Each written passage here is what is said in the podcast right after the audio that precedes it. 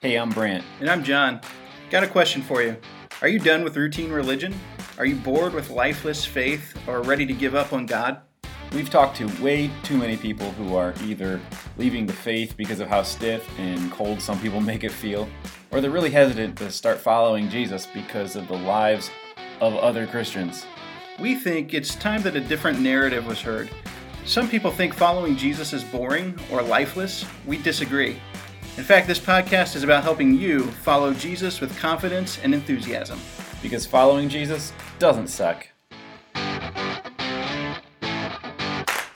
And welcome back to the Following Jesus Doesn't Suck podcast. Uh, like we said in our last episode, this is going to be a bonus episode. Bonus round. Yeah, specifically about how do I fill up on Jesus every day because we talked about in our last episode at the end there we we sometimes don't follow jesus very confidently um, and so what that winds up looking like is on the outside it looks like our faith is fake news because we're not really living it out that much. And so when we stop living it out stop like really um, filling up on jesus we actually start lacking confidence and it kind of looks like from the outside that our fake is faith is fake news. That's kind of a tongue twister, and uh, and and so no one's buying it. No one's really seeing it. Um, and on the outside, it doesn't. It kind of looks like following Jesus sucks, and we don't want that. And so how do we how do we follow Jesus confidently in a way that doesn't look like it sucks?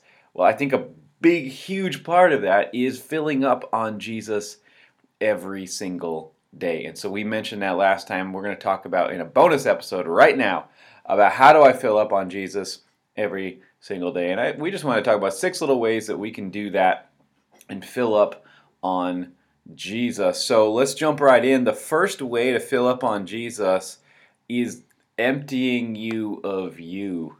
Ooh. Oh yeah. Okay, I'm getting I'm getting difficult right out of the gate because the reality is you can't fill something up if it's already full. Right. And if you're filled with you, and your life is all about you, then it's hard to fill up on anything else. And so, number one, it's emptying myself of me.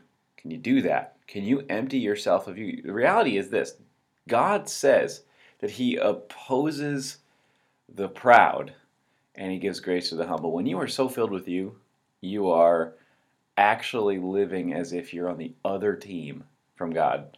And that's, that's a scary place to be in. So every day I want to be intentional. I want to be so intentional to ask Jesus to help me get past me and realize that my life is not about me. I have to lay down my pride.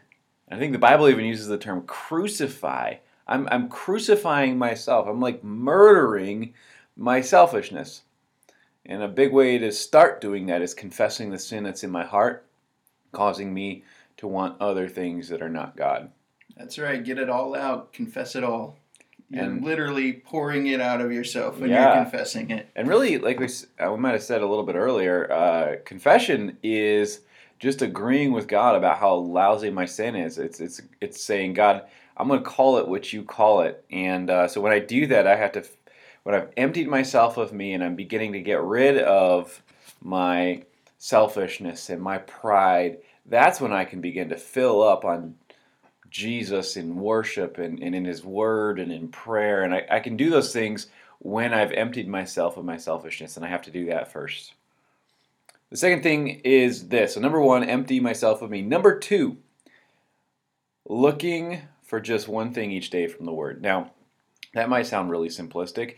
And if you're like a Bible buff and, and you're like, well, that's not enough. Well, let me just say this. Um, obviously, I think the goal is to get the entire Word of God into you, through you, just coursing through your veins. But the reality is, it's easy to get overwhelmed with all the things. And because I think it's so important to hang on to all of the things, I don't actually think you'll hang on to you'll you'll you'll retain everything if you try to consume it all at once. And so that's why I think uh, look forward to one thing from the Word look for something one one thing to hang on to whenever you read the word of god and let me just say this i think you should read the word of god every day right you you, you don't you don't feed yourself occasionally in the week, right. You don't eat food every few days. I don't think you should feed yourself spiritually just occasionally. You need to do it every single day. Um, and so the thing that I recognize is I think we often get overwhelmed with everything there is to learn in the Bible and everything we have to do to be a good Christian that we almost forget everything because we're trying to remember all the things. But one of the most powerful pieces of advice I've ever given, I remember I went off to summer camp one summer when I was in middle school, late middle school, early high school, I forget. But there was this sweet lady in our church and wrote me a card that I received that week. And she told me to try to just pick one thing from that week that God was teaching me in my life. And I did, and it was it was like the only thing that I still remember from that summer, and uh, it changed my life, and it was just so good. So I, I did that, and now I try to do that every time I read the Bible. Like every time I read the Bible and I'm doing my personal devotions, um, I just try to hang on to one thing because I, I remember I've I've tried in my life. Oh man, get all the things out of this passage in one study time, which is great, um, especially if you're writing it down on paper so it stays put and it doesn't leave your memory. But when I'm like going throughout the rest of my life in the in the rest of the day after I've read my Bible, I want to make sure I'm hanging on to it, and so I really try hard to hang on to just one thing.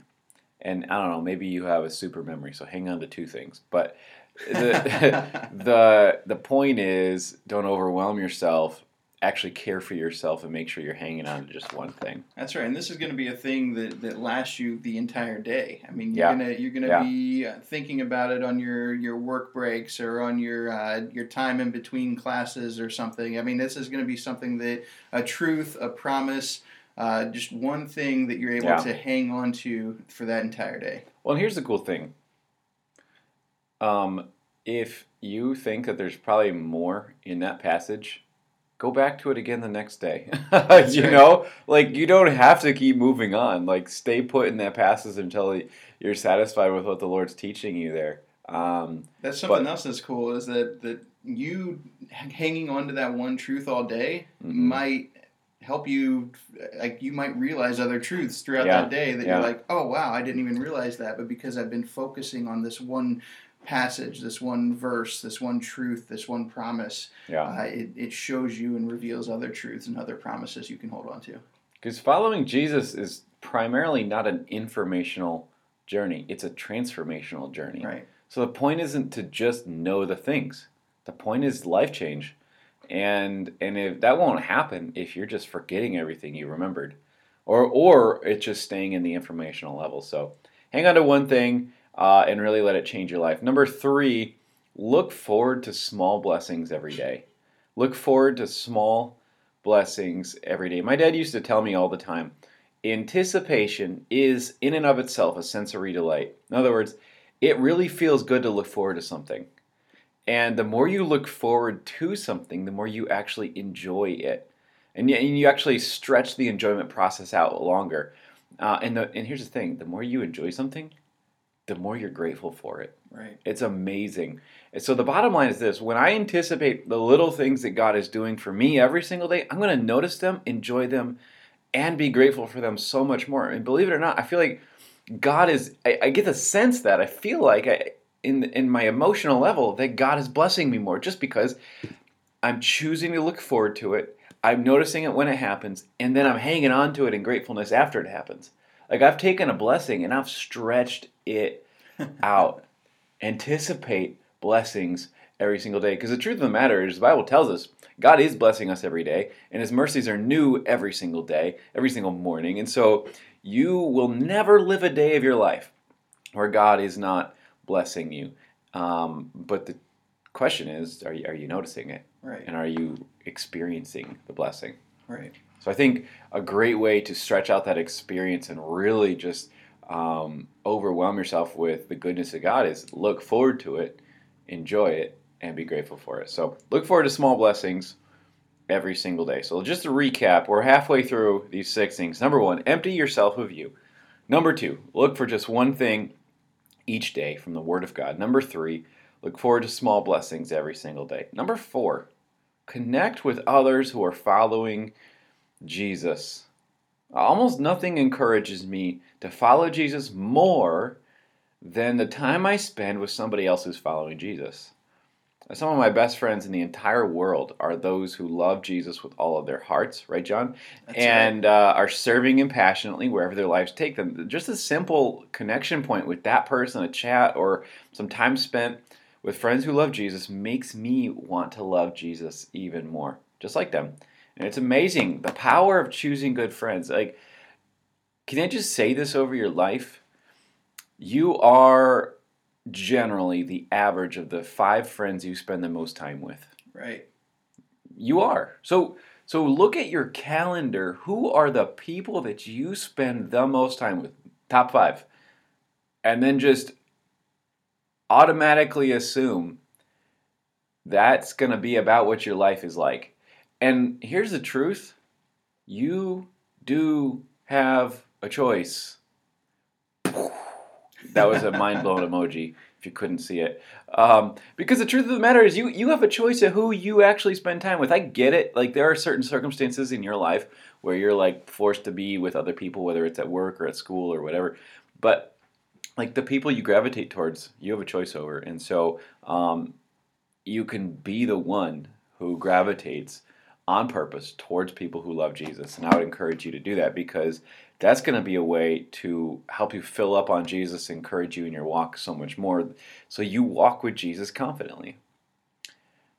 Number five, Number five. talking to God in the middle of normal things. Ooh, I love this one. You know, when I was younger, we had this um, china cabinet in my grandma's house, and it was right in the middle of the house.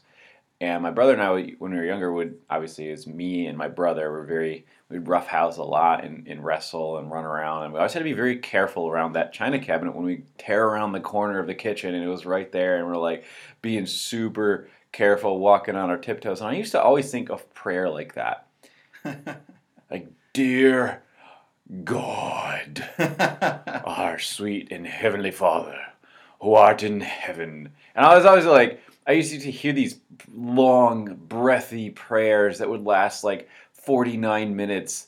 And at the end, I was like, I could never pray like that. Yeah, they're like people who like they have like seventy five names of God memorized, and Yeah. they're using like half of them in every prayer that they pray. Yeah, our precious dear Lord, sweet and heavenly Father, uh, Jesus Christ and the Holy Spirit, blessed be your name forever and ever. Yes. Thank you for this sweet yes. Yeah,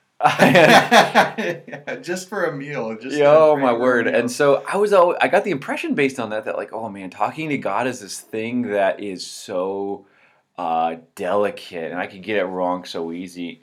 Um, and obvi- okay, obviously it's good to have reverence in prayer, and obviously it's good to pray scheduled times every day.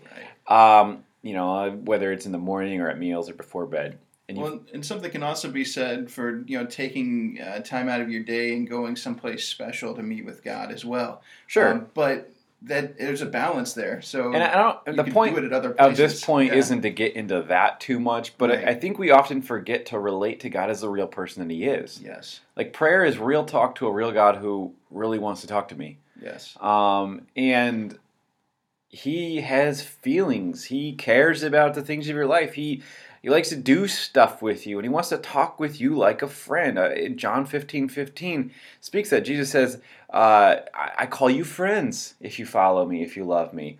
And so when I talk to God in the middle of everyday normal things, I'm living out that reality that He loves me, He cares about me, He wants to be with me. Um, and and that just makes me want to love Him and follow Him more. Like last night, I was uh, I traveled down with a friend to to go to an indoor soccer tournament, and we were playing, and and I remember thinking like, God, help me to actually be able to be on a team tonight. It'd be nice to be able to play a game because we drove two hours to get here, and and I was talking to him about just real normal soccer things that you know you wouldn't think he normally cares about, but then he blessed us with the opportunity to play on a team, and we played well and we had some fun, and I was able to have an amazing conversation with my friend about Jesus, and um, and all of those were blessings from God that um, started with the opportunity to just play and Right. just talking with God about normal things just turned into this really cool experience. And so now, uh, not only did I have this shared experience with my friend who brought me down there, but I had this shared experience with my friend Jesus, who was able to use that moment for something bigger, but it started with just talking to him about normal stuff. That's right. Um, and and God wants to be not only specifically at your meal times and and at your prayer service or your church service or whatever, which He does, but He He also wants to be present like He already is. But He wants you to invite His presence into everyday moments, and Right. and I think when we do that, that's when we begin to realize that God is is is here. He's present. He's part of every single moment. I mean, frankly, you're listening to this podcast somewhere, going somewhere, or you're you're doing something, uh, and God wants to be part of those things. That's right. I, I actually I, I talk to God during podcasts. I don't know Yeah. if that's weird, but I, I, I do. Or books I'm you're reading. so weird, or, John. That's right. okay. Know. I'm kidding. Or while I'm driving, or just like I would talk to my wife or any other friend about a podcast or anything. I you know talk to God in Yeah. the middle of the normal things. Yeah. And the final thing is this. This might be hard. This actually might be where the transformation comes.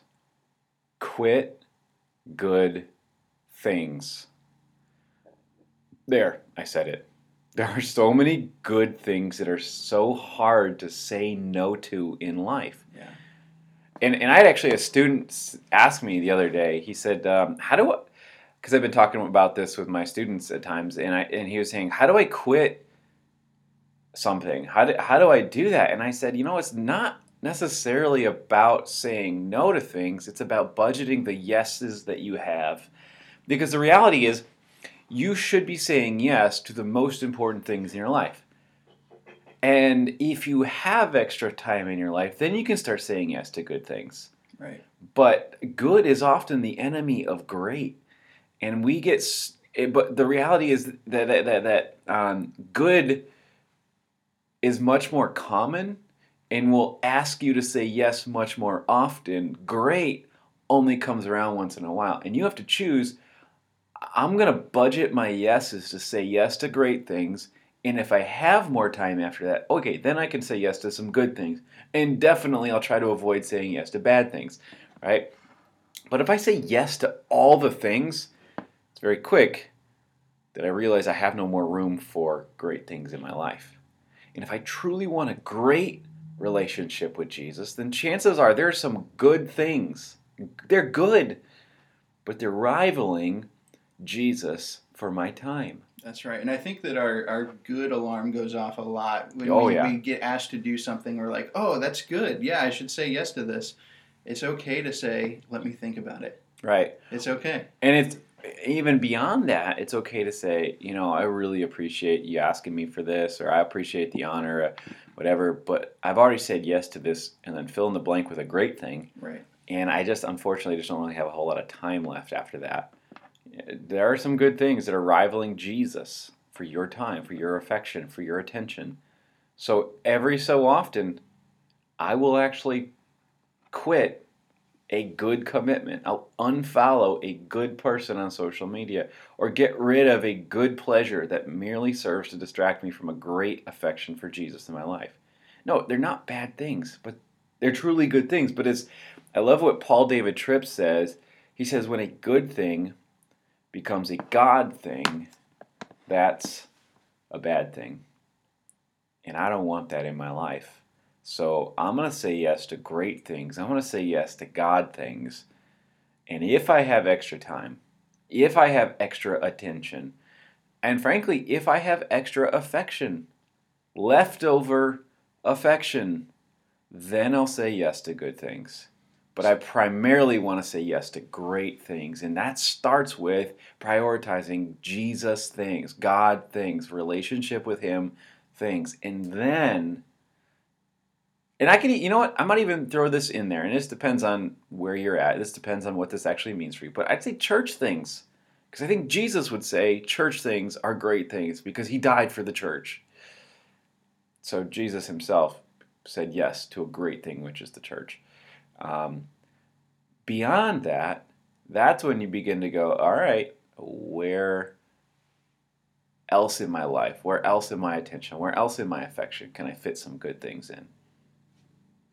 That's right. And uh, and so I want to go back to that quote, Paul David Tripp's quote, uh, when a good thing becomes a God thing. So that's about not prioritizing something that's that's just good and Mhm. elevating it to the Mhm. level of a God thing. Is that what that?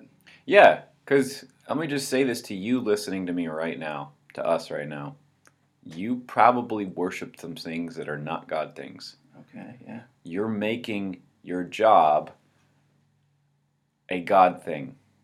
You're making your sports team, your homework, your your your kids a God thing. They're not God. And and so it's okay it's okay to say yes to God things, which will influence how you relate with the rest of the other things in your life. right. Um, obviously, your kids came from God, but they are not your God. Yes. Okay, they don't give you purpose. They don't give you reason. They don't give you a future. God does, and He's asking you, how are you going to worship Me and how you lead your family? You know, how are you going to worship Me and how you play on a sports team? Are you going to let it dictate great things, relationship with God things, church things? Um, are worship things are, are you going to let your job are you going to let your kids are you going to let your sports are you going to let your your schooling be the thing that determines everything else in your life is that the thing pulling your chain in life that's a good thing becoming a god thing and that's not a good thing That's right. And so here's the question we have for you: How do you fill up on Jesus every day? Well, we give you six things that we do to fill up on God's love in our lives, and this is where it becomes real. You Yeah. actually have to decide to do something yourself. absolutely So, what is it that you're going to change? What What are you going to do to make that change in your life? And do it, because real faith is seen in real life. yeah you can make a change you can uh, but nothing's going to change unless something changes I know that sounds so dumb. I promise you, I'm not talking down to you, but like this is this is not informational. This is transformational.